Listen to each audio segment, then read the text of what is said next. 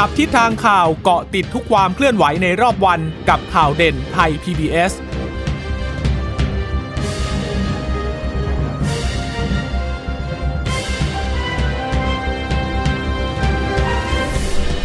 สวัสดีค่ะ สวัสดีค่ะ ต้อนรับคุณผู้ฟังสู่ข่าวเด่นไทย PBS ค่ะ เราพบกันเป็นประจำทุกวันจันทร์ถึงศุกร์บ่ายๆ แบบนี้นะคะ อัปเดตข้อมูลข่าวสารที่เกิดขึ้นในรอบวัน เช่นเคยกับดิฉันจีราชาตาเอี่ยมรัศมีและคุณพึ่งนภาคล่องพยาบาลค่ะ ค่ะ สวัสดีคุณผู้ฟังทุกท่านด้วยนะคะ ในช่วงเวลาบ่ายสามโมงอย่างนี้นะคะ หลายคนอาจจะ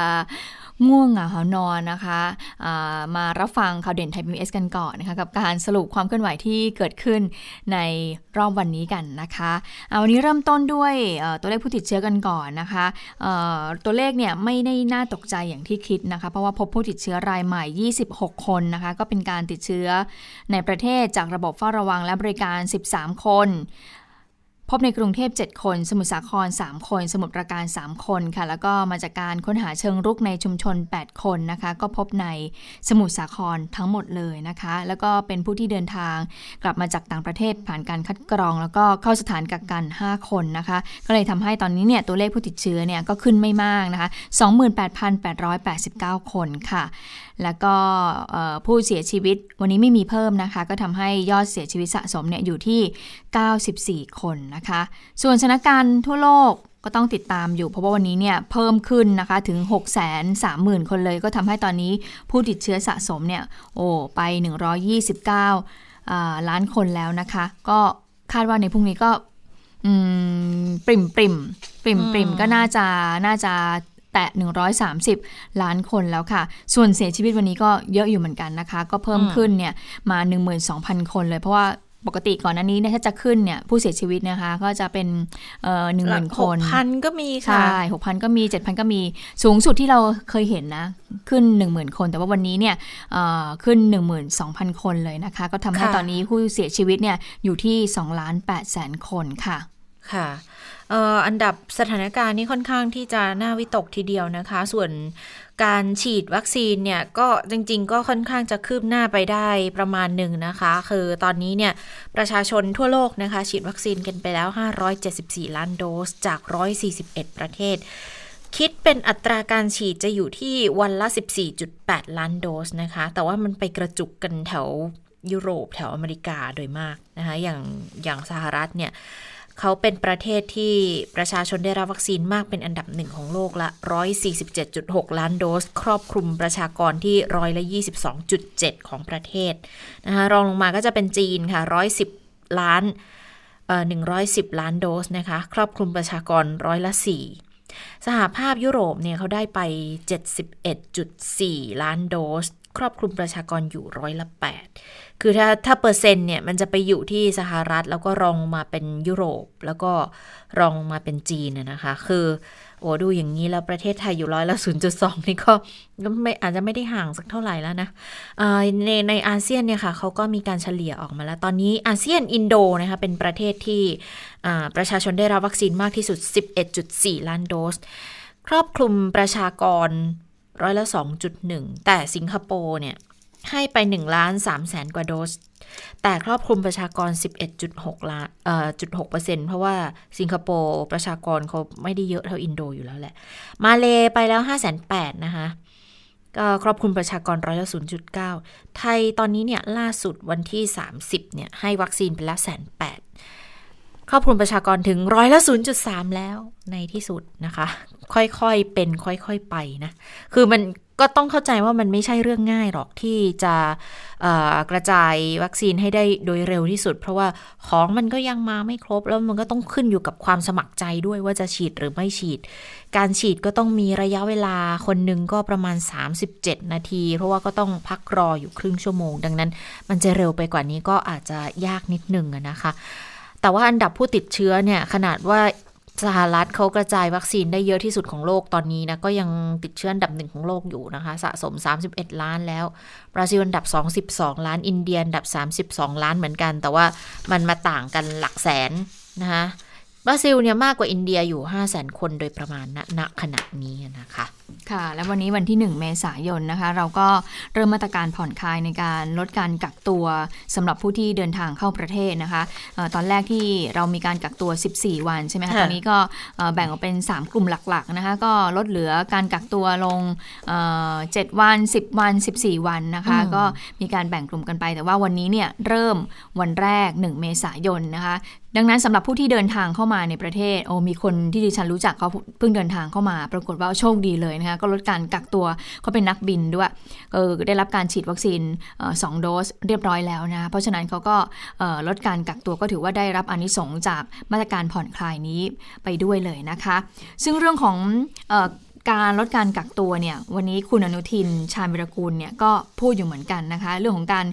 ลดการกักตัวเนี่ยคุณอนุทินก็บอกว่าก็ท่านดูแล้วเนี่ยก็เน้นคนไทยก่อนนะ เพราะว่าคนไทยที่เขาเดินทางไปต่างประเทศ หรือว่าไปทำธุรกิจเนี่ยบางทีเนี่ยเขาได้รับการฉีดวัคซีนแล้วนะคะแล้วเขาก็ได้มีการตรวจได้ใบรับรองมาแล้ว เพราะฉะนั้นเนี่ยมันก็จะช่วยเรื่องของลดระยะเวลาจากที่ 14 วันเนี่ยก็จะลดลงไปตามลำดับเนี่ยนะคะก็ทำให้ไม่ต้องไปอยู่ในสเตทควอนตีนหรือว่า ASQ นานไปนะไปฟังเสียงคุณอนุทินในเรื่องนี้กันค่ะ แต่ตรงนี้ผมว่าไอ้ตรงที่รับวัคซีนเนี่ยคงเน้นไปสำหรับให้คนไทย นะที่ได้รับวัคซีนมาแล้วเนี่ย อาจจะเดินทางนะครับ ไปต่างประเทศแล้วกลับเข้ามาเนี่ย ไม่ต้องมาถูกกักตัวถึง14วัน คงเน้นเป็นคนไทยก่อน เพราะว่าคนต่างชาติเนี่ย เราก็ยังไม่ทราบว่าเขาตอนนี้ไอ้แพลตฟอร์มที่ว่าจะจะจะยอมรับกันว่า ไอ้ตัววัคซีนยี่ห้อไหน จะมีการพิสูจน์ยังไงว่าเขาเขาฉีดมาจริงแล้ว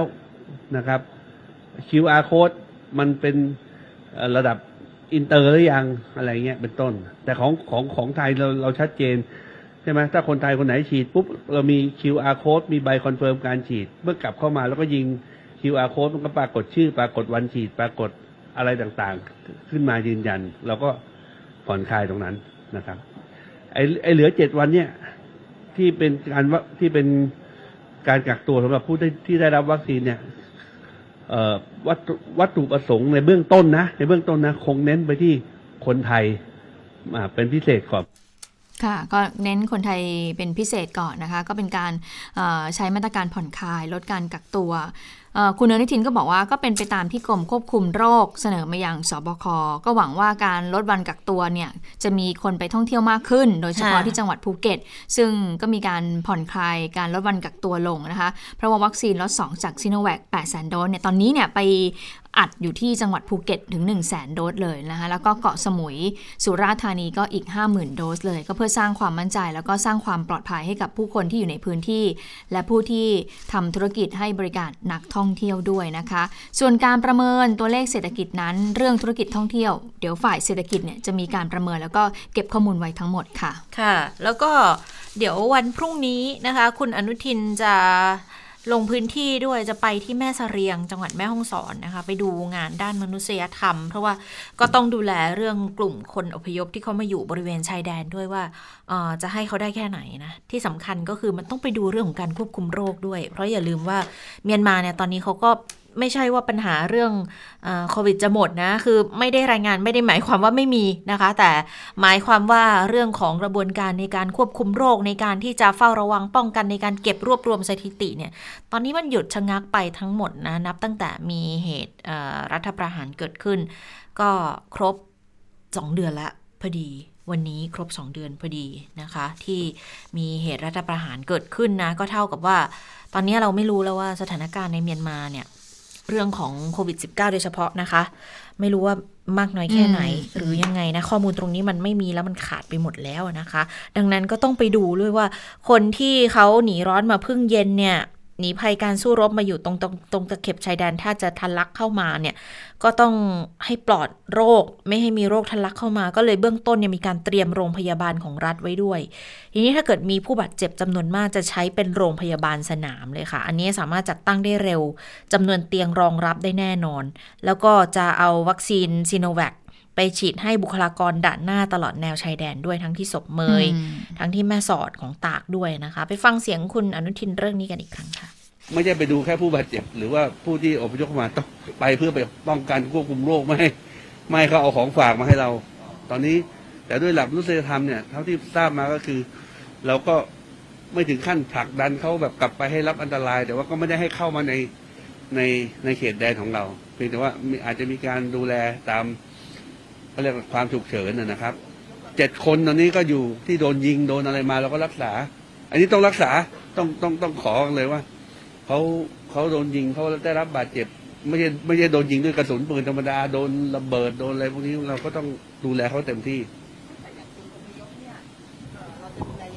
มั่นใจว่าท่านท่านท่านตรึงอยู่ได้นะครับเราอ๋อใช่สิใช่ใช่ใช่ไม่ได้ฉีดให้คน อพยพเข้ามายังยังทำอย่างนั้นไม่ได้ คนไทยยังไงต้องได้ก่อน แต่เราไปฉีดให้เจ้าหน้าที่ทหารตำรวจ อาสาสมัครนะเจ้าหน้าที่แพทย์พยาบาล ตรวจคนเข้าเมืองทุกอย่างที่ที่ที่อยู่ในกลุ่มเสี่ยงพวกนี้หิ้วไปเองแหละอืมเพราะว่ามันไม่ทันกว่าจะไปถึงอ่าอืมหิ้วไปเองเลยอ๋อก็คือหิ้วก็ไปคือเองเลยไปพร้อมกับท่านนั่นแหละนะคะค่ะก็คือไปไปเยี่ยมเจ้าหน้าที่ด้วย แล้วก็ฉีดวัคซีนให้กับเจ้าหน้าที่ที่เอ่ออยู่ทางด้านแนวชายแดนด้วยนะคะต้องค่ะเพ ราะว่าตอนนี้ก็ต้องยอมรับว่าถือว่าสุ่มเสี่ยงอยู่เหมือนกันนะคะเอ่อดิฉันเข้าไปดูข้อมูลนะคะในโควิด -19 ซึ่งเป็นสถานการณ์ของโลกเนี่ยเมียนมาเนี่ยเอ่ออยู่ที่ลำดับที่ 79 ของโลกนะคะขณะที่ไทยเนี่ยอยู่ที่ 116 ของโลก เมียนมาตัวเลขผู้ติดเชื้อเพิ่มขึ้น 22 คนเองค่ะ คุณยชตาคะ ก็ทำให้ตอนนี้เนี่ยตัวเลขผู้ติดเชื้อสะสมอยู่ที่ 142,000 กว่าคน ซึ่งเป็นตัวเลขที่ การติดเชื้อที่น้อยมากนะ 22 คน ถ้าหากว่าเทียบกับสถานการณ์ก่อนหน้านี้ที่เราพบเนี่ยเป็นหลักร้อย หลักพัน แล้วมาตอนเนี้ยมาเหลือ 20 20 กว่าคนเท่านั้นเองอะนะคะค่ะแล้วจริง ๆ เขาเริ่มฉีดวัคซีนกันแล้วด้วยนะ แต่ทีนี้ก็เลยสงสัยอยู่เหมือนกันว่าพอมีไม่เหรู้ตุมันแบบนี้ขาดเนี่ยขาดการมันเก็บข้อมูลหยุดไปแล้วหรือนะเปล่า หรือว่ายังมีการดำเนินการอะไรต่อนะ เพราะว่าก็การประท้วงก็ไม่ใช่น้อยๆเหมือนกันนะคะสำหรับเหตุการณ์ที่เมียนมานะขณะนี้นะคะ แล้วก็ไม่แน่ใจด้วยว่าตัวเลขที่รายงานมาเนี่ยมันถูกต้องหรือว่ามันอัปเดตได้มากน้อยแค่ไหน โดยกับจำนวน 22 คน แต่ก็ก็ต้องคอยดูแลกันในส่วนของเราในสิ่งที่เราทำได้นั่นก็คือคนที่จะเข้ามาตรงชายแดนเนี่ยค่ะก็อาจจะต้องระวังกันให้เยอะหน่อย ดังนั้นก็เลยเป็นเหตุผลสำคัญที่เจ้าหน้าที่ด่านหน้าเขาจะต้องรับ ก็จะประมาณ 2,000 คนค่ะ จะมีทหารตำรวจอาสาสมัครแพทย์พยาบาล ประมาณ 2,000 คนที่เอ่อรัฐมนตรีบอกเดี๋ยวหิ้วไปกับผมเองเลยอืมนะคะคือเรื่องของการสู้รบเนี่ย ในฝั่งนู้นเนี่ยนะคะ คือผู้สื่อข่าวเขาก็ถามไงบอกว่าทำไมรัฐมนตรีต้องไปเองอะ่ะเพราะว่าประเมินแล้วว่าการสู้รบมันจะรุนแรง หรือคนอพยพเขาจะเข้ามามากหรือเปล่าถึงต้องไปอย่างนั้นค่ะก็ตอบตรงๆเลยบอกใช่ คือต้องดูความพร้อมของเราด้วยไงคะประเด็นหลักเนี่ยก็ไม่ได้ดูแค่ผู้บาดเจ็บเท่านั้นแหละค่ะแต่อย่างที่บอกว่าควบคุมโรคเองก็ต้องดูด้วยนะอืคะมหลักๆก็คือไปในเรื่องของการป้องกันโรคแหละนะคะในค่ะเอ่อในฐานะที่รัฐมนตรีว่าการกระทรวงสาธารณสุขลงไป แต่เรื่องของเรื่องของผู้อพยพผู้หนีภัยการสู้รบเดี๋ยวเราช่วงท้ายๆเรามาจะมาอัปเดตให้คุณผู้ฟังได้รับทราบกันนะคะอะทีนี้มันมีกรณีหนึ่งค่ะเอ่อซึ่งเมื่อวานเนี้คุณหมออภิสมัยศรีรังสรรค์เนี่ยก็มีการพูดไปแล้วนะคะถึงค่ะถึงการพบผู้ติดเชื้อจากการค้นหาเชิงรุกที่เป็นเอ่อที่ทำงานอยู่ในสำนักงานตรวจคนเข้าเมืองหรือว่าตอมเนี่ยแล้วก็พบเนี่ยว่าติดเชื้อเนี่ยสามราย ปรากฏว่าลักษณะของการที่ติดเชื้อเนี่ยเขาบอกว่าเป็นการรับประทานอาหารร่วมกันกับเจ้าหน้าที่ที่ติดเชื้อก่อนหน้านี้ เนื่องจากว่ามีการถอดหน้ากาก มีการพูดคุยกันระหว่างรับประทานอาหาร ก็เลยทำให้มีโอกาสแพร่แล้วก็รับเชื้อสูงนะคะ ซึ่งเรื่องนี้เนี่ย ทางเอ่อกรมควบคุมโรคกระทรวงสาธารณสุขเป็นห่วงอยู่เหมือนกัน โดยเฉพาะเรื่องของช่วงเทศกาลสงกรานต์ที่เอ่อจะต้องเดินทางกลับกลับภูมิบ้านกลับลำเนาช่องกันเอ่อนะไปเยี่ยมญาติผู้ใหญ่นะคะ ไปเยี่ยมคุณปู่คุณย่า หรือว่าไปเดินทางท่องเที่ยว แล้วก็ไปรับประทานอาหารร่วมกัน ซึ่งในเวลาที่รับประทานอาหารร่วมกันเนี่ยส่วนใหญ่เราก็จะถอด หน้ากากอนามัยใช่ไหมคะ คุณหมอก็เลยบอกว่าอันเนี้ยก็เลยฝากไว้นะ เพราะว่ายิ่งถ้าถอดหน้ากากอนามัยนานเนี่ยความเสี่ยงในการที่จะแพร่แล้วก็รับเชื้อก็มีโอกาสได้สูงด้วย ก็เลยฝากไว้ไปฟังเสียงของคุณหมอชเวสันนามวาดกันค่ะ เวลาที่คนรู้จักกันทำงานที่เดียวกันทานอาหารนี่เป็นช่วงที่เราต้องถอดหน้ากากนะครับ ถ้าหากว่าเราใช้เวลายาวนานพูดคุยกัน เยอะในช่วงนั้นก็โอกาสที่จะ แพร่เชื้อถ่ายทอดเชื้อระหว่างกันก็มีสูงนะครับ เพราะฉะนั้นเราก็เอาตรงนี้มาประยุกต์ใช้ครับ ในช่วงเทศกาลถ้าท่านจะได้กลับไปอยู่ร่วมกับญาติพี่น้องนะครับ พยายามรักษาระยะห่างนะครับหากร่วมรับประทานอาหารก็ในเรื่องของระยะเวลาก็ไม่ควรจะยาวนานเกินไป เพราะเป็นจังหวะที่เราไม่ได้สวมหน้ากากนะครับ แล้วก็ถ้าหากเราจะพูดคุยสนทนากัน ถ้าเป็นหลังอาหารแล้วสวมหน้ากากแล้วนะครับ ก็จะเป็น ข้อดีในเรื่องของการป้องกันโดยเฉพาะนะครับครอบครัวที่มีท่านผู้สูงอายุอยู่ภายในบ้านนะครับหลาย ๆ กรณีเราก็เจอนะครับผู้สูงอายุไม่ได้ไปไหนมาไหนนะครับ แต่ว่าก็เกิดการติดเชื้อความเสี่ยงก็มีแต่แค่ลูกหลานที่มาจากข้างนอกนะครับเข้ามาร่วมกิจกรรมอยู่ภายในบ้านนะครับ ค่ะค่ะ อันนี้ก็เป็นข้อห่วงใยจากทางสาสาธารณสุขนะคะหนึ่งเรื่องของการรับประทานอาหารร่วมกันนะคะแล้วก็การพบการติดเชื้อ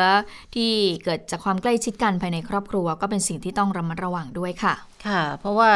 ก่อนหน้านี้เนี่ยมีหลายเคสเลยนะ เคสที่เสียชีวิตในวันติดติดๆกันนะคะ แล้วส่วนใหญ่จะเป็นผู้สูงอายุแล้วบางคนก็แบบอัลไซเมอร์มั่ง ผู้ป่วยติดเตียงมั่ง ก็บอกโอ้แล้วแล้วออกไปได้ยังไงหรือเปล่า ก็ไม่ใช่อะ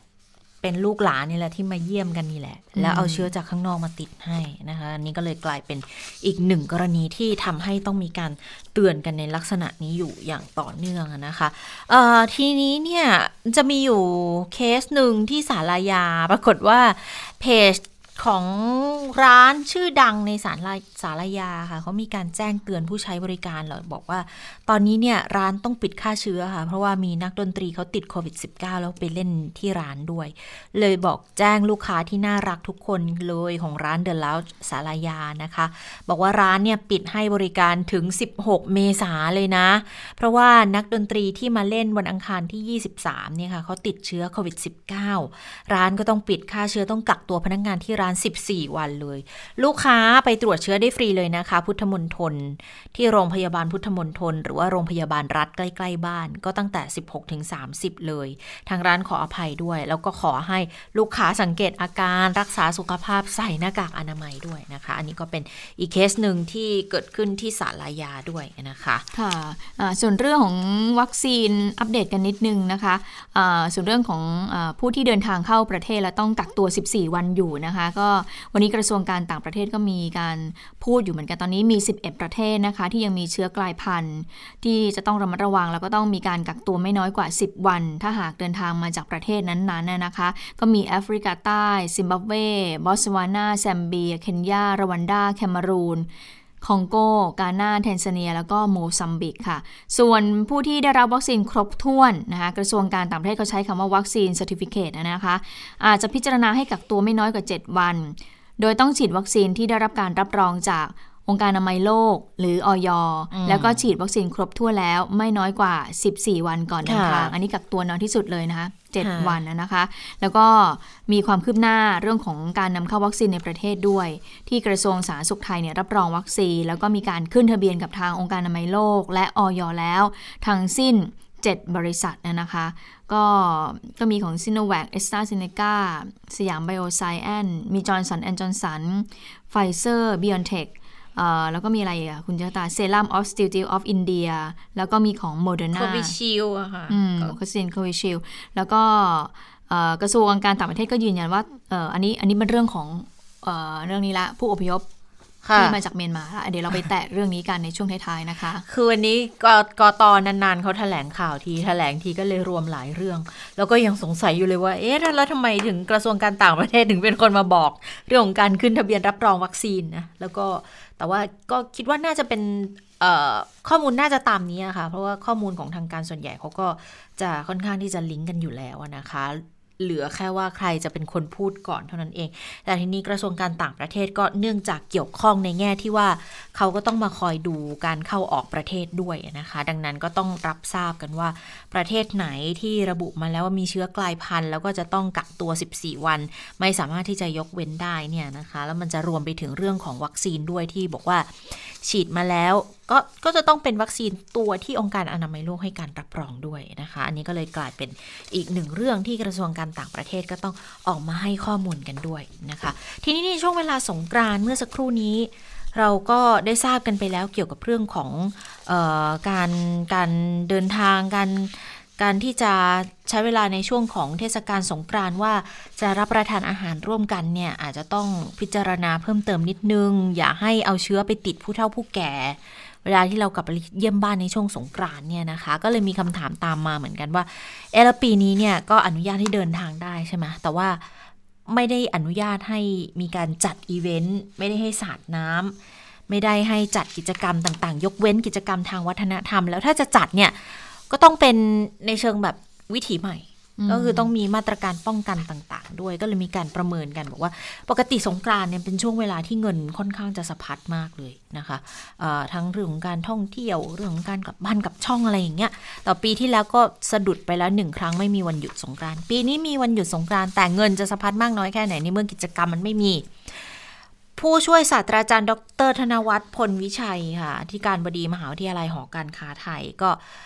เป็นประธานที่ปรึกษาศูนย์พยากรเศรษฐกิจและธุรกิจอยู่แล้วด้วย ก็เลยมีการเปิดเผยผลสำรวจเลย พฤติกรรมและการใช้จ่ายของประชาชนช่วงสงกรานต์64 นะคะ ก็บอกว่าปีนี้เนี่ยดูแล้วเทศกาลสงกรานต์ไม่น่าคึกคักค่ะ เงินสะพัดจะอยู่ที่ประมาณ 1 0 0 0 0แสนกว่าล้านบาท ก็ถือว่าต่ำสุดในรอบ 9 ปี แต่มันเพิ่มขึ้นร้อยละ63 เมื่อเทียบจากปีก่อน มันแน่นอนอยู่แล้วปีที่แล้วเราไม่มีวันหยุดสงกรานต์ปีนี้ได้หยุดแต่เงินจะสะพัดอยู่ที่ 1.13 แสนล้านบาทก็คือ 1 1แสน13,000 ล้านบาทนะคะต่ำที่สุดในรอบ 9 ปีเลย เนื่องมาจากอะไร ก็งดจัดกิจกรรมนั่นแหละ เพราะว่าเพราะว่าการระบาดของโควิด -19 ซึ่งถ้าเกิดว่าเอาตัวเลขนี้ค่ะไปเที่ยวเทียบกับปี 62 นะที่สถานการณ์ทุกอย่างยังปกติอยู่ ก็เท่ากับว่าการใช้จ่ายน่าจะติดลบลงไปอยู่ที่ร้อยละ 16.9 ด้วยกัน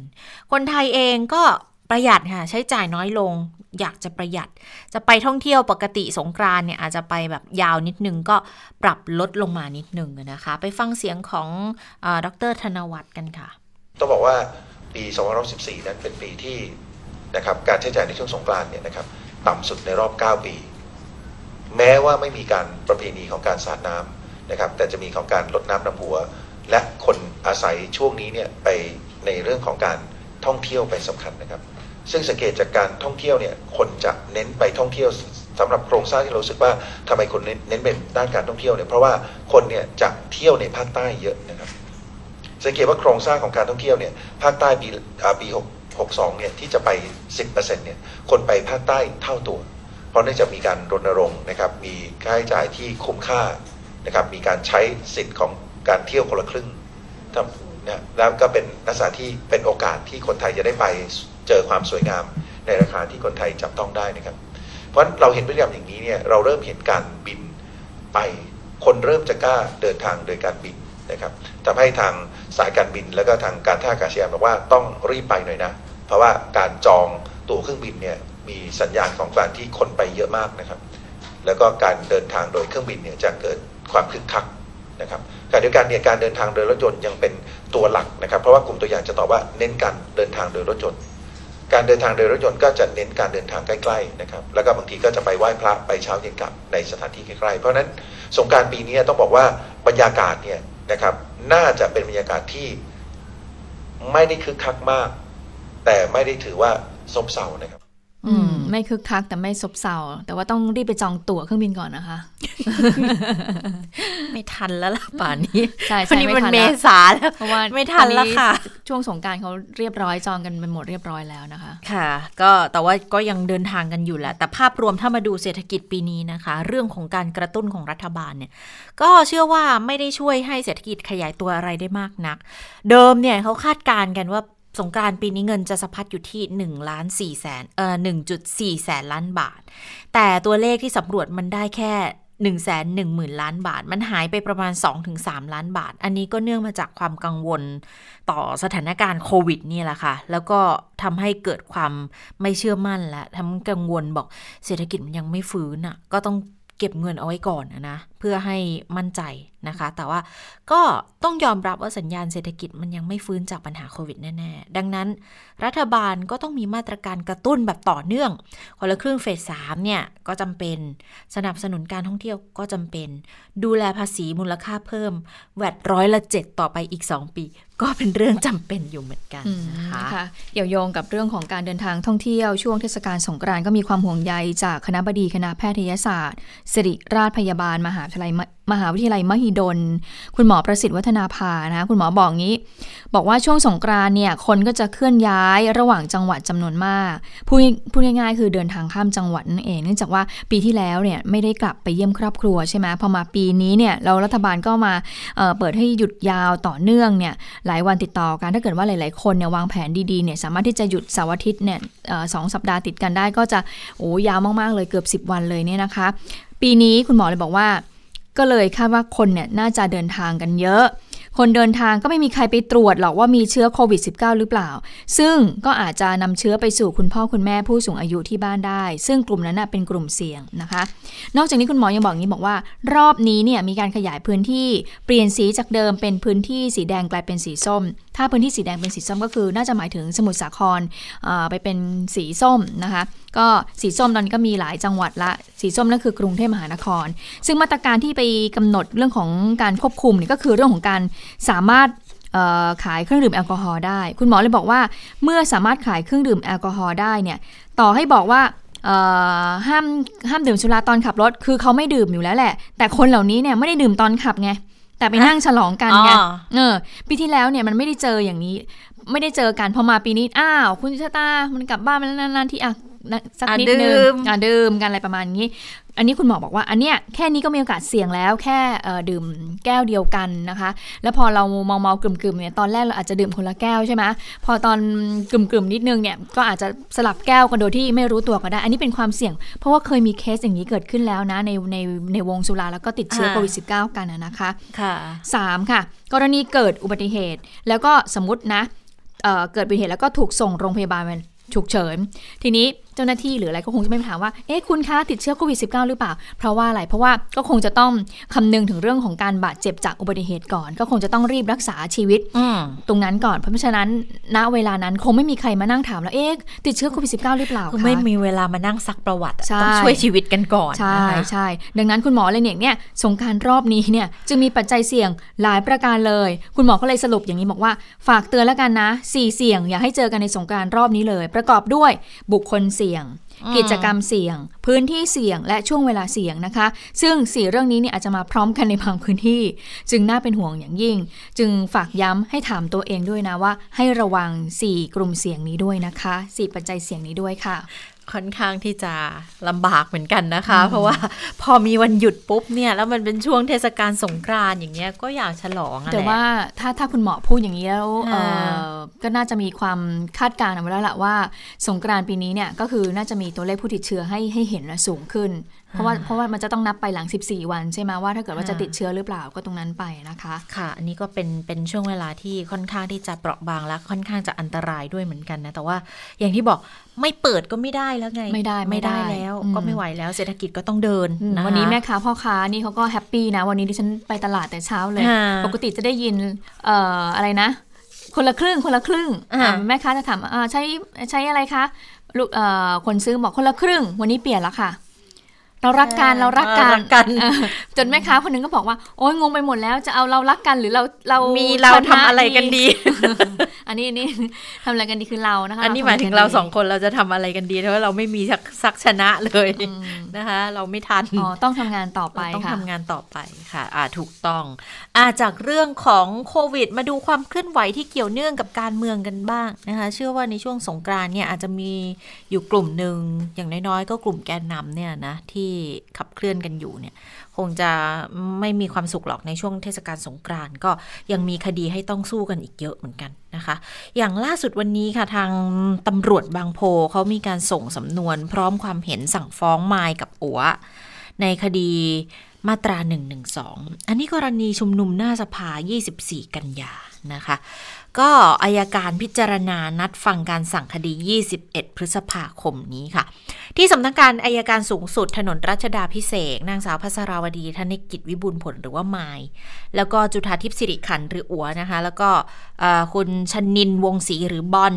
เกียรติชัยตั้งพรพันธ์หรือว่าบิ๊กแกนนำและแนวร่วมกลุ่มราษฎรเยาวชนปลดแอกเขาก็ไปรายงานตัว ที่ตามที่พนักงานสอบสวนสนบางโพเขานัดพร้อมส่งสำนวนนะคะว่าควรสั่งฟ้องก็ส่งให้อายการพิจารณา คดีเนี่ยหนักทีเดียว คือ ผิดมาตราค่ะ112 ผิดมาตรา1เอ่อ215 มั่วสุม 10 คนก่อความวุ่นวาย ฝ่าฝืนพรกฉุกเฉินด้วย อันนี้เนื่องมาจากกรณี 24 กันยา ผู้ต้องหาจัดชุมนุมและปราศัยในกิจกรรม ไปสภาไล่ขี้ข้าศักดินาบริเวณหน้ารัฐสภาถนนอู่ทองใน แต่ว่าก็มีอยู่คนหนึ่งนะคะ คือคุณทัตเทพ เรืองประภัยกิจเสรี หรือว่าฟอร์ดเนี่ย อันนี้เป็นหนึ่งในแกนนำก็ ไม่ได้มารายงานตัว เพราะจริง ๆ คดีนี้จะมีผู้ต้องหา 5 คนนะคะ แต่ว่ารอจนถึง 11โมง40นายทัตเทพก็ยังไม่มารายงานตัว ทางน้องไมายคุณพัสราวรีก็เปิดเผย บอกว่าเหตุการณ์ชุมนุมหน้ารัฐสภาเนี่ยไปเพื่อไปดูการประชุมรัฐสภา ตอนนั้นมีการพิจารณาร่างแก้ไขรัฐธรรมนูญวาระแรก แต่ปรากฏสมาชิกรัฐสภาหลายคนนี้กลับก่อน ก็เลยไปปักหลักอยู่หน้าสภา แสดงเจตจำนงข้อเรียกร้อง ส่วนมาตรา 112 ที่บังคับใช้อยู่ตอนนี้คุณมายมองว่าผิดที่ผิดทางหรือเปล่า ไปฟังเสียงคุณมายกันค่ะ ใครที่แสดงออกในรูปแบบใดได้เนี่ยก็ควรจะต้องออกมาแสดงออกอย่างเต็มที่ว่ากฎหมายมาตรา 112 ที่ถูกบังคับใช้อยู่ตอนนี้นั้นเนี่ยบังคับใช้ผิดทางหรือเปล่า แล้วก็ความเหมาะสมในการบังคับใช้เนี่ยมันมันถูกต้องหรือไม่ถูกต้องกับประชาชนอย่างไร ทีนี้เออเราก็ยังขอยืนยันค่ะว่าเพื่อนที่ถูกจำขังอยู่ในตอนนี้เนี่ยศาลยังไม่ได้ตัดสินเลยว่าเพื่อนผิด ทุกคนที่อยู่ในข้างในยังไม่ถูกตัดสินว่ามีความผิดจริง เพราะฉะนั้นตามหลักแล้วพวกเขาควรต้องได้รับสิทธิ์ในการประกันตัวค่ะ แล้วก็เอ่อถ้าอย่างอย่างไรก็ตามอะค่ะเอ่อข้อคดีที่โดนไปอย่างเรื่องหนึ่งหนึ่งสองหรืออะไรก็ตามคือเอ่อเราคิดว่ามันไม่ใช่ความผิดอะค่ะกฎหมายตัวนี้มันขัดต่อหลักสิทธิมนุษยชนอย่างชัดเจน แล้วก็ขัดต่อหลักการทุกอย่างค่ะที่เป็นประชาธิปไตยในประเทศที่เจริญแล้วค่ะในประเทศที่เป็นประชาธิปไตยอ่าประชาธิปไตยเนี่ยเอ่อทุกทุกอย่างเนี่ยสามารถวิพากษ์วิจารณ์ได้ เพราะว่า การวิพากษ์วิจารณ์เนี่ยจะนำไปสู่การพัฒนาแล้วก็ปฏิรูปให้ดีขึ้นได้ค่ะ แต่ว่าสิ่งที่เกิดขึ้นกับประเทศไทยคือ พวกเราถูกปิดปากค่ะ โดยกฎหมายของเผด็จการ แล้วก็การที่ต้องอยู่ในสังคมแบบนี้ค่ะ มันไม่มีทางที่จะสร้างสังคมประชาธิปไตยได้ค่ะ ถ้าถ้าพวกเราไม่ร่วมกันสร้าง ค่ะเสียงแรกก็คือน้องไม้นะคะพัสราวรีส่วนอีกเสียงหนึ่งก็คือ คุณอัวจุธาทิพย์นะคะ ก็เป็นเหตุการณ์ชุมนุมที่หน้ารัฐสภา อันนี้คนละกรณีกับที่ก่อนหน้านี้มีการเตรียมจะยื่นฟ้องในกรณีที่ไปชุมนุมอยู่ที่หน้าสถานทูตเยอรมนีประจำประเทศไทยนะคะ อันนั้น เป็นเดือนตุลาคม แล้วก็มีการเลื่อนฟ้องออกไปก่อนนะคะอายการขอเลื่อนออกไปก่อน เพราะว่าเอกสารหลักฐานอะไรก็ยังไม่ครบด้วย แต่นี้ก็เป็นอีกกรณีหนึ่งที่มานะก็ยังต้องดูกระบวนการหลังจากนี้ เพราะว่าจะมีการส่งสำนวนรายงานตัว พนักงานก็นัดฟังคำสั่งฟ้องในคดีส่วนของภัสราวลี จุฑาทิพย์ชนินทร์ และเกียรติชัย ในวันที่ 21 พฤษภาคมเวลา 10นาฬิกาค่ะ ส่วนกรณีของฟอร์ดทัตเทพ ที่ไม่มารายงานตัววันนี้เนี่ยสอนอบางโพก็บอกว่าจะยื่นขออำนาจศาลออกหมายจับต่อไปภายในสัปดาห์หน้า จริง ๆเขาไปถามน้องมายด์ด้วยบอกว่า เออฟอร์ดอะหลบหนีออกนอกประเทศไปแล้วหรือเปล่ามายด์ก็บอกมายด์ไม่ทราบเรื่องนี้นะคะ ค่ะอันนี้มาดูต่อเนื่องกันไปนะคะเรื่องของพรบประชามตินะคะที่จะมีการเปิดประชุมสภาสมัยวิสามัน78 พิจารณาเรื่องพรบประชามติแหละนะคะทีนี้ก่อนหน้าที่จะไปถึงวันนั้นเนี่ยก็มีการมองกันว่าเอ๊สวเนี่ยจะไปยื่นสารมนูญตีความร่าง พรบประชามติอีกหรือเปล่านะคะ ก็มีความสงสัยในเรื่องนี้ แต่ว่าวันนี้ค่ะคุณวันชัยสอนสิริสมาชิก วุฒิสภาในฐานะโฆษกคณะกรรมการวิสามันพิจารณาร่างพรบออกเสียงประชามติก็ให้สัมภาษณ์ ก่อนการประชุมคณะกรรมาการ ภายหลังจากที่คณะกรรมการกฤษฎีกาแก้ไขมาตรา 9 ของร่างพรบประชามติว่า เท่าที่พิจารณาในเบื้องต้นนะ ประเด็นสำคัญเนี่ยที่มีการปรับก็เพื่อให้สอดรับกับรัฐธรรมนูญ ข้อความใด ๆ ต่างๆ ทั้งหมดที่มีความวิตกกังวลในมาตรา 9 ว่าอาจจะมีปัญหาที่ขัดหรือแย้งกับรัฐธรรมนูญ ซึ่งได้ดูแล้วนะในเบื้องต้น อาจารย์วันชัยก็บอกว่า ข้อกังวลเนี่ยมันน่าจะหมดไปแล้วแหละ โดยการแก้ไขครั้งนี้เนี่ยก็คือมีวัตถุประสงค์สำคัญก็คือจะไม่ไปแตะในมาตรา 9 เดิม ที่ให้อำนาจรัฐสภา และประชาชนก็ยังให้ยังอยู่เหมือนเดิม เพียงแต่ว่าปรับปรุงให้มันสอดรับกับรัฐธรรมนูญมาตรา 11 166 และมาตรา 156 ไปฟังเสียงอาจารย์วันชัยกันค่ะ ข้อความใด ๆ ต่างๆ ทั้งหมดเนี่ยที่วิตกกังวลในมาตรา 9 ว่าอาจจะมีปัญหาขัดหรือแย้งต่อรัฐธรรมนูญ ดูร่างในเบื้องต้นแล้ว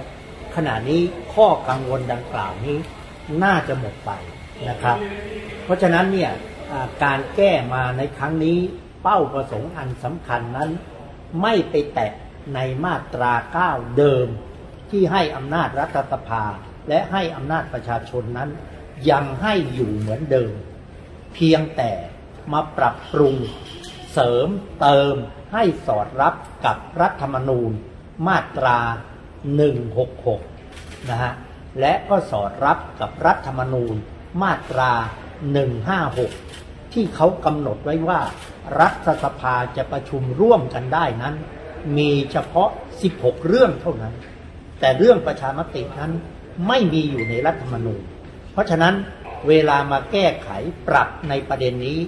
ก็ปรับให้มันสอดรับกับรัฐธรรมนูญ ไม่ให้มันขัดแย้ง อืมอาจารย์วันชัยยังบอกอย่างนี้อีกค่ะว่า หากไม่มีการปรับแก้ให้สอดรับ ก็อาจจะมีบางคนไปยื่นต่อสารรัฐธรรมนูญก็ได้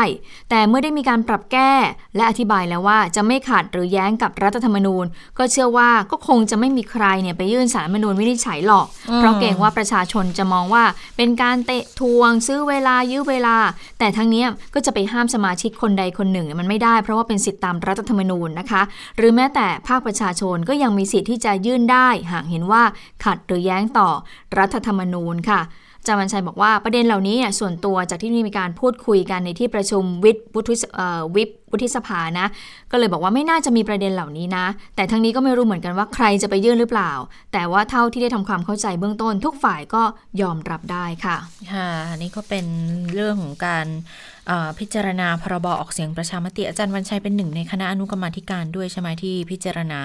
เกี่ยวกับเรื่องนี้นะคะเป็นโฆษกของคณะกรรมาธิการอยู่แล้วด้วยนะคะ เกี่ยวกับเรื่องนี้ ก็มีการไปสอบถามทางฝ่ายของนักการเมืองว่ายังไงบ้างนะคะ คุณอนุทินชาญวีรกูล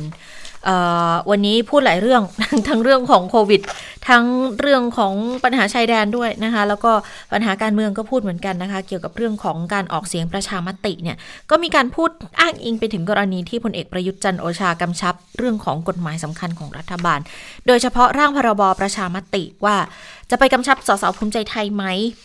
ให้ลงมติไปในทิศทางเดียวกันเนี่ย ทางคุณอนุทินก็บอกอันนี้เป็นหน้าที่อยู่แล้ว คือต้องเข้าประชุมรัฐสภาต้องลงมติก็เลยไม่ต้องกำชับอะไรนะคะ เพราะว่าถ้าเป็นเรื่องของรัฐบาลแล้วรัฐบาลเห็นพ้องต้องกัน ก็ต้องให้ความมั่นใจว่าสสจะให้การสนับสนุน คืออย่าลืมนะพรบประชามตินี่ครมเป็นคนเสนอไปนะคะ แล้วก็ถ้าครนครมเขาเสนอไปก็เท่ากับว่ามันเป็นเรื่องของของฝ่ายรัฐบาลอะ่ะ ก็ก็ต้องเห็นพ้องต้องกัน ให้ความมั่นใจว่าสสเนี่ยจะให้การสนับสนุน แต่ในเรื่องของการโหวตจะเป็นไปในทิศทางเดียวกันหรือเปล่า อันนี้คุณอนุทินก็บอกว่าเออไปพูดคำนี้คนไม่ได้ เพราะว่าสสทุกคนมีเอกสิทธิ์นะคะ แต่ว่าก็ต้องใช้ดุลพินิษอย่างละเอียด ลงมติในสิ่งที่เห็นว่าเป็นประโยชน์ต่อบ้านเมือง ไปบังคับไม่ได้ เพราะถ้าทำได้ก็คงไม่มีการงดออกเสียงหรอก ก็ย้ำอยู่ให้เคารพในเอกสิทธิ์ทำอะไรไปแล้ว คุณก็ต้องอธิบายได้ เพราะว่าเราไม่ได้อยู่ตัวคนเดียว เรามีสสอยู่ในพักพักก็ร่วมอยู่ในรัฐบาลอะไรที่เป็นประโยชน์ก็ต้องทำให้บ้านให้เมืองนะคะดังนั้นในส่วนของพรบประชามติเนี่ยถ้าเกิดรัฐบาลบอกว่าสนับสนุนพักก็ต้องสนับสนุนด้วยนะคะ ก็มีการถามย้ำบอกเท่ากับว่าพรบประชามติเนี่ยคว่ำไม่ได้ใช่ไหมคุณอนุทินก็เลยบอกว่า เป็นกฎหมายที่รัฐบาลเสนอก็ต้องสนับสนุน กว่าจะถึงจุดนั้นทุกอย่างมันผ่านคอรมอมาหมดแล้วอะค่ะอ่าแล้วมาดูอีกท่านหนึ่งนะคะเอ่อสวอีกท่านหนึ่งในฐานะประธานคณะกรรมาธิการวิสามันพิจารณาร่างพรบว่าด้วยการออกเสียงประชามตินะคะ ก็ให้สัมภาษณ์ก่อนการประชุมคณะกรรมาธิการโดยบอกว่าเอ่อ วันนี้เนี่ยที่ประชุมก็จะมีการพิจารณามาตราที่เป็นผลกระทบกับมาตรา 9 ซึ่งจากการคุยกันนอกรอบนะคะกับผู้แทนกฤษฎีกาก็เห็นตรงกันว่า ก็จะมีการปรับให้สอดคล้องกับมาตรา 9 หลีกเลี่ยงไม่ให้เกิดปัญหา จะไปขัดจะไปแย้งกับรัฐธรรมนูญนะคะ แล้วก็ให้กระทบกับมาตราที่เหลือนั้นให้น้อยที่สุด ดังนั้นร่างที่ทางสว คุณสุรชัยเลี้ยงบุญโลดชัยสวเนี่ยจะเสนอในที่ประชุมกรรมธิการพิจารณาก็คือร่างที่มีการแก้ไขเฉพาะมาตรา 10 และมาตรา 11 ซึ่งทั้งสองมาตรานี้เป็นมาตราที่ระบุถึงรายละเอียด วิธีการทำประชามติ ตั้งแต่การแก้ไขรัฐธรรมนูญ และมติที่มาจากคอรมอรวมถึงมติของรัฐสภา และกฎหมายอื่น ๆ ที่ระบุให้ทำประชามติด้วยนะคะ แต่เนื่องจากมาตรา 9 ที่ประชุมรัฐสภาเห็นชอบตามกรรมธิการเสียงข้างน้อยเมื่อศึกษาอย่างละเอียดก็พบว่ามีบางประเด็นเนี่ยยังมีรายละเอียดไม่เพียงพอก็ถือว่าเป็นความยากระดับหนึ่งค่ะ ดังนั้นจึงจำเป็นต้องเขียนกฎหมายให้สอดคล้อง ซึ่งก็เป็นข้อจำกัดอย่างมาก เช่น ร่างที่ให้ประชาชนสามารถเสนอทำประชามติ ในมาตรา 9 ไม่ได้บอกว่าต้องใช้จำนวนประชาชนเท่าใด แต่เขียนให้อำนาจกกตเป็นผู้กำหนด เราก็ต้องคิดว่าจะทำอย่างไรที่ไม่ให้กกตนั้น มีอำนาจเกินขอบเขตเกินไปนะคะอ่าและทีนี้เมื่อถามต่อว่าสามารถกำหนดกรอบเวลา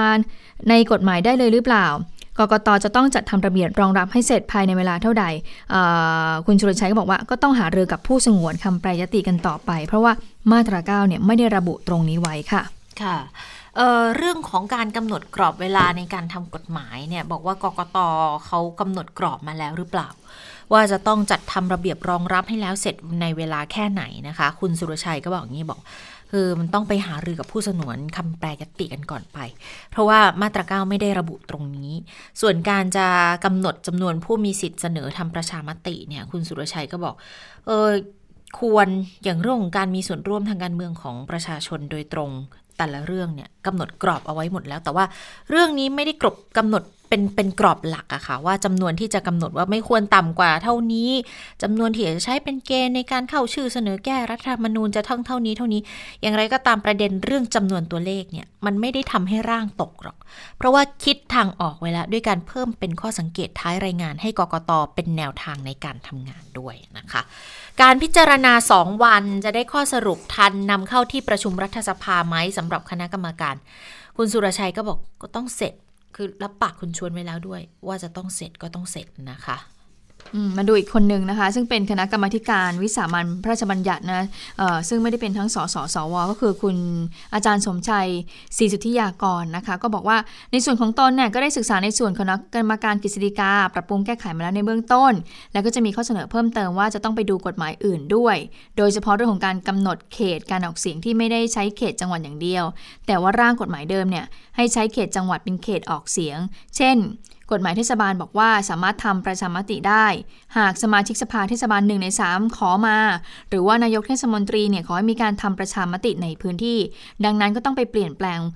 ว่าเป็นเขตจังหวัดหรือว่ารูปแบบอื่นตามที่กฎหมายกำหนด และอีกประเด็นหนึ่งค่ะ ที่อาจารย์สมชัยตั้งข้อสังเกตคือว่าจำนวนประชาชนที่จะเข้าชื่อเนี่ยว่าจะมีจำนวนเท่าไหร่ ก็ต้องเขียนให้ชัดนะ ในกฎหมายดีกว่าจะให้กกตเนี่ยเป็นคนที่ไปกำหนดเอง ซึ่งก็จะกลายเป็นประเด็นที่ถกเถียงอีกว่ามากไปหรือเปล่า หรือว่าน้อยไปหรือเปล่า อันนี้ก็ต้องคุยเพื่อให้เกิดความชัดเจนค่ะ ค่ะ ส่วนเพื่อไทยอันนี้เพื่อไทยออกมาดักคอค่ะ เกี่ยวกับเรื่องของกฎหมายประชามติ บอกว่าถ้าถ้าสะดุดเนี่ยนะ เท่ากับคุณตั้งใจจะสืบทอดอำนาจเลยนะ แต่ว่าสำหรับคุณอนุดิตก็หวังว่ากฎหมายเนี่ยจะผ่านไปด้วยดีนะคะ ก็เป็นการดักคอมาจากทางคุณประเสริฐจันทรรวงทอง เลขาธิการพักเพื่อไทยค่ะ เกี่ยวกับร่างพรบออกเสียงประชามติ บอกว่าเนี่ยกฎหมายสำคัญนะ รัฐบาลเสนอเองด้วย มันเกี่ยวเนื่องเชื่อมโยงกับเรื่องของการแก้ไขรัฐธรรมนูญ ที่จะเป็นทางออกให้ประเทศ ปล่อยตกไม่ได้นะ แม้กรรมธิการเสียงข้างน้อยจะปรับแก้เนื้อหาในมาตรา 9 ต่างจากรัฐบาลเสนอมา แต่ว่าก็มีการปรับปรุงในเนื้อหาที่เหลือเนี่ยให้สอดคล้องกันแล้วก็เลยไม่มีเหตุผลที่กฎหมายนี้จะมีปัญหาในการพิจารณาในวาระสามนะคะ ก็เลยเรียกร้องรัฐบาลบอกอย่าสร้างเงื่อนไขให้พรบต้องตก เพราะถ้าเป็นอย่างเงี้ยรัฐบาลก็ต้องรับผิดชอบ แต่ตะกี้ถ้าเกิดฟังเสียงคุณอนุทินที่ให้สัมภาษณ์กันก่อนหน้านี้ก็ดูเหมือนว่า ก็จะไม่ปล่อยให้ตกเหมือนกันนะ เพราะถ้าเกิดว่าผ่านคอรมอมาแล้วก็เท่ากับว่ารัฐบาลหนุนกฎหมายฉบับนี้ อาจจะวางใจได้เปลาะหนึ่งด้วยหรือไม่นะคะ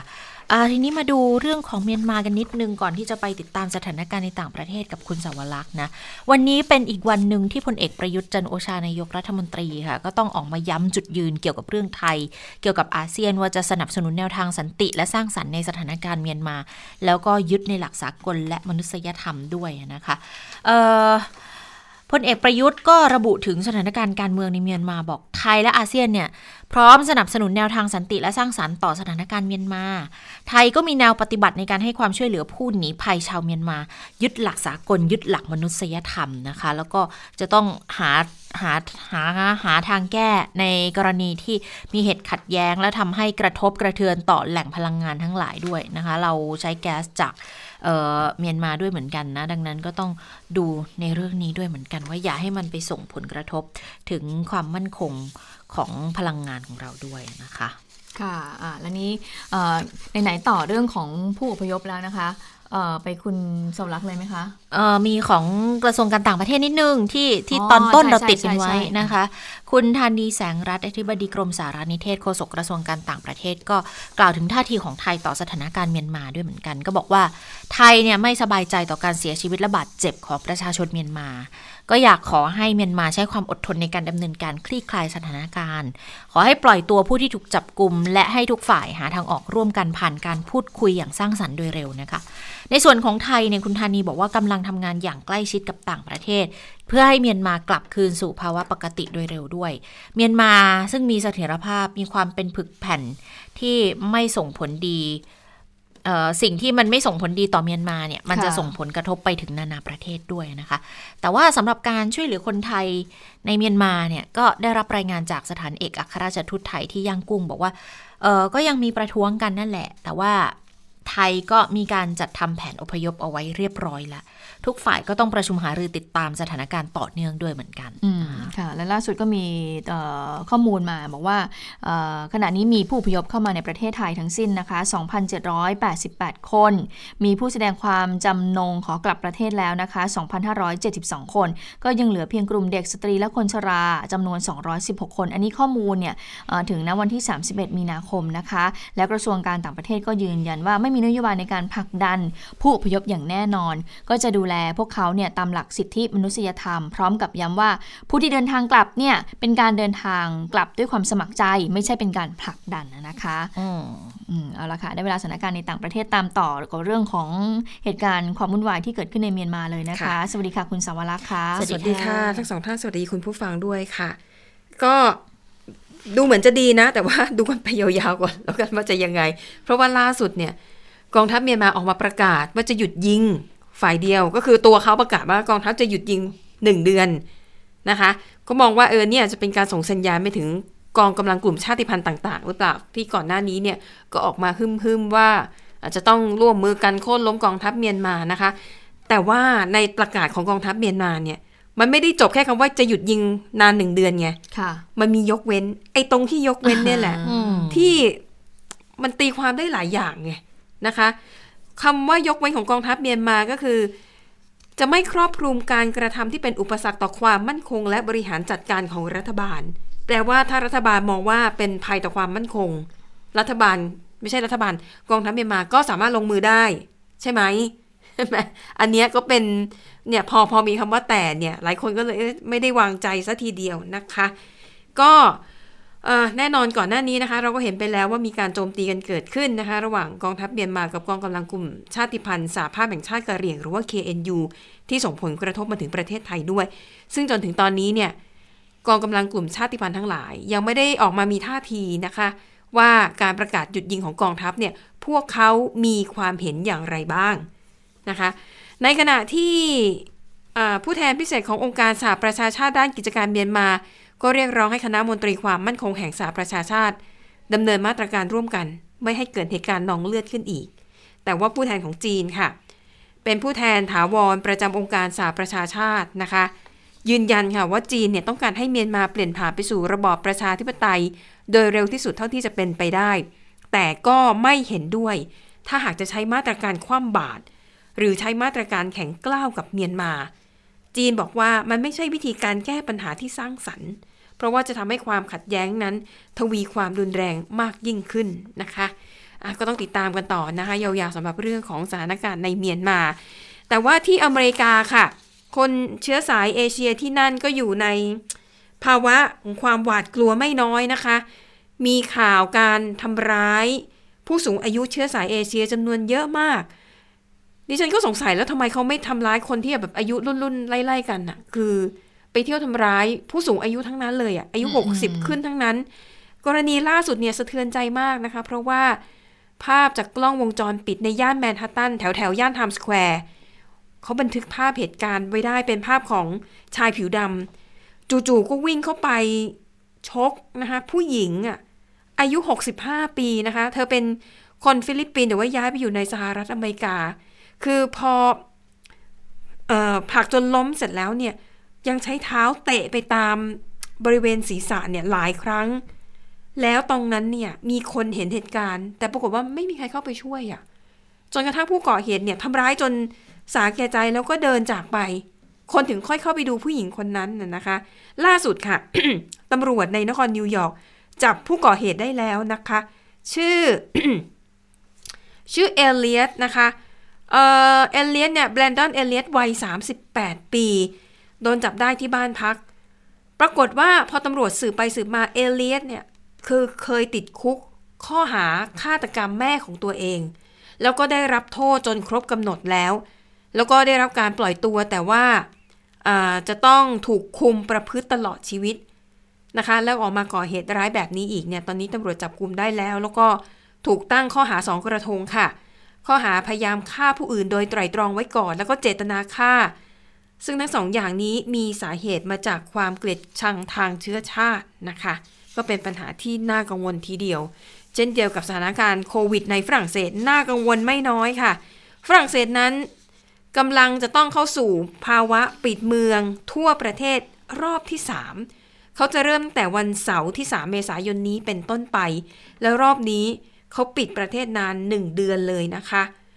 สาเหตุก็เพราะว่าจำนวนผู้ติดเชื้อรายใหม่นั้นเพิ่มสูงขึ้นอย่างต่อเนื่อง แล้วบรรดาหน่วยงานด้านสาธารณาสุขรวมถึง ผู้นำฝรั่งเศสก็มองเห็นแล้วนะว่า ถ้ารัฐบาลนั้นไม่ดำเนินการอย่างจริงจัง เดือนเมษายนนี้ ฝรั่งเศสจะต้องวิกฤตแน่ ๆ แล้วจะสูญเสียการควบคุมทั้งหมด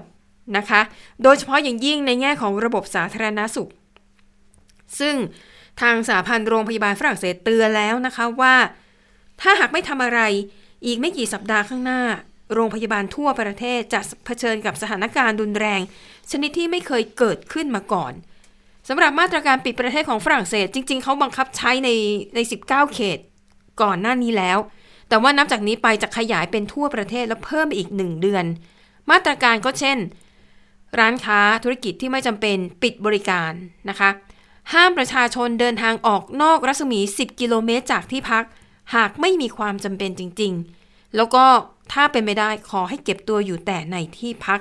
ส่วนโรงเรียนเนี่ยเขาให้ปิดเรียน 3 สัปดาห์ แต่ดิฉันเข้าใจว่าพอปิด3สัปดาห์เนี่ยมันก็จะเข้าสู่ช่วงปิดเทอมพอดีนะคะ อันนั้นคือมาตรการปิดเมืองของฝรั่งเศส เจออีกแล้วแล้วก็บอกว่าหนักมากด้วย และดูเหมือนว่าคนฝรั่งเศสก็ยังไม่ค่อยเห็นความสำคัญกับ ไอมาตรการใส่หน้ากากอนามัยเว้นระยะห่างอะไรสักเท่าไหร่นะคะอะแต่ไปดูที่ไต้หวันนะคะกับประเทศปาเลาค่ะ เริ่มเป็นการส่งสัญญาณที่ดีนะคะ เพราะว่าวันนี้เป็นวันแรกค่ะ ที่ไต้หวันกับปาเลานั้นเขาทำ Travel Bubble สำเร็จเป็นแห่งแรกในภูมิภาคเอเชียนะคะ เราลองไปดูกันว่าวิธีการท่องเที่ยวของเขาเป็นอย่างไรเผื่อเราเนี่ย อาจจะนำมาใช้ร่วมกันได้ นักท่องเที่ยวกลุ่มแรกนะคะ จะออกเดินทางจากสนามบินของไต้หวันเพื่อมุ่งหน้าสู่เกาะปาเลาเกาะปาเลาเนี่ยคืออยู่ถัดจากฟิลิปปินส์สมมติประเทศไทยนะไปฟิลิปปินส์แล้วก็จากฟิลิปปินส์ถัดไปอีก เป็นเป็นหมู่เกาะ แล้วปาเลาเนี่ยอยู่ห่างจากไต้หวันคือบินหนึ่งชั่วโมงเท่านั้นกรรมวิธีนะคะ ผู้เดินทางจะต้องมาถึงสนามบินก่อนเครื่องออก 5 ชั่วโมง เพื่อมาตรวจเชื้อโควิด -19 ก่อน แล้วก็รู้ผลเลยนะคะอะพอทุกคนผ่านการตรวจโควิด -19 แล้วเนี่ย ก็ขึ้นเครื่องบิน ทีนี้พอไปถึงหมู่เกาะปาเลาเนี่ยนะคะ นักท่องเที่ยวนั้นจะต้องเดินทางท่องเที่ยวตามแผนการที่กำหนดไว้ทุกอย่างห้ามแวะออกนอกเส้นทาง ทางปาเลาเนี่ยเขาจะมีบริษัททัวร์6บริษัทเขาก็จะคัดเลือกมาหนึ่งในนั้น เป็นบริษัททัวร์ที่ได้รับการอนุมัติจากรัฐบาลแล้วนะคะ ให้ดูแลเรื่องของการท่องเที่ยว และอย่างที่บอกคุณจะต้องไปท่องเที่ยวตามโปรแกรมเท่านั้น และทุกที่ที่คุณลงไปเที่ยว คุณจะต้องใส่หน้ากากอนามัยนะคะ และเนื่องจากปาเราเนี่ยเป็นสถานที่เป็นหมู่เกาะที่เขาบอกว่าทะเลสวยมาก จุดเด่นอย่างหนึ่งเขาคือไปดูทะเลสาบแมงกระพุนนะคะ แล้วก็มีช้อปปิ้งนิดหน่อยนะคะ แล้วก็มีไปอาบโคลนนะคะที่ที่บ่อโคลน แล้วก็ปิดท้ายด้วยการช้อปปิ้ง ก็ฟังดูใช้ได้นะแล้วดิฉันก็แอบไปดูภาพว่าปลาเราเป็นยังไง สวยมาก น้ำทะเลสวยมากนะคะ แต่ไปดูราคาก่อน ราคาค่อนข้างเอาเรื่องนะคะสำหรับทริปท่องเที่ยว 4 วันค่ะ คิดเป็นเงินไทยประมาณ 78,000 บาท แต่ถ้าเป็นทริปท่องเที่ยว 5 วันนะคะ ราคาอยู่ที่ 99,000 บาท ก็เข้าใจแหละว่า อาจจะต้องมีการตระเตรียมแล้วก็มีการลงทุนมากกว่าการท่องเที่ยวตามปกติใช่ไหม ไหนๆจะมาตรการป้องกันการระบาดการควบคุมอีก แล้วก็จำนวนคนก็ไม่ได้เยอะมากดังนั้น การท่องเที่ยวก็เลยค่าใช้จ่ายสูงขึ้นมานิดหนึ่งนะคะอะแต่ก็ยังดีอย่างน้อย เริ่มเปิดการเดินทางท่องเที่ยวระหว่างกันได้แล้ว โดยที่ไม่ต้องกักตัวนะ คือลงจากเครื่องปุ๊บไปเที่ยวได้เลย อันนี้ก็สะดวกดีนะคะ ค่ะ และทั้งหมดก็คือข่าวเด่นไทย PBS วันนี้เราทั้ง 3 คนลาไปก่อน ค่ะ สวัสดีค่ะ สวัสดีค่ะ สวัสดีค่ะ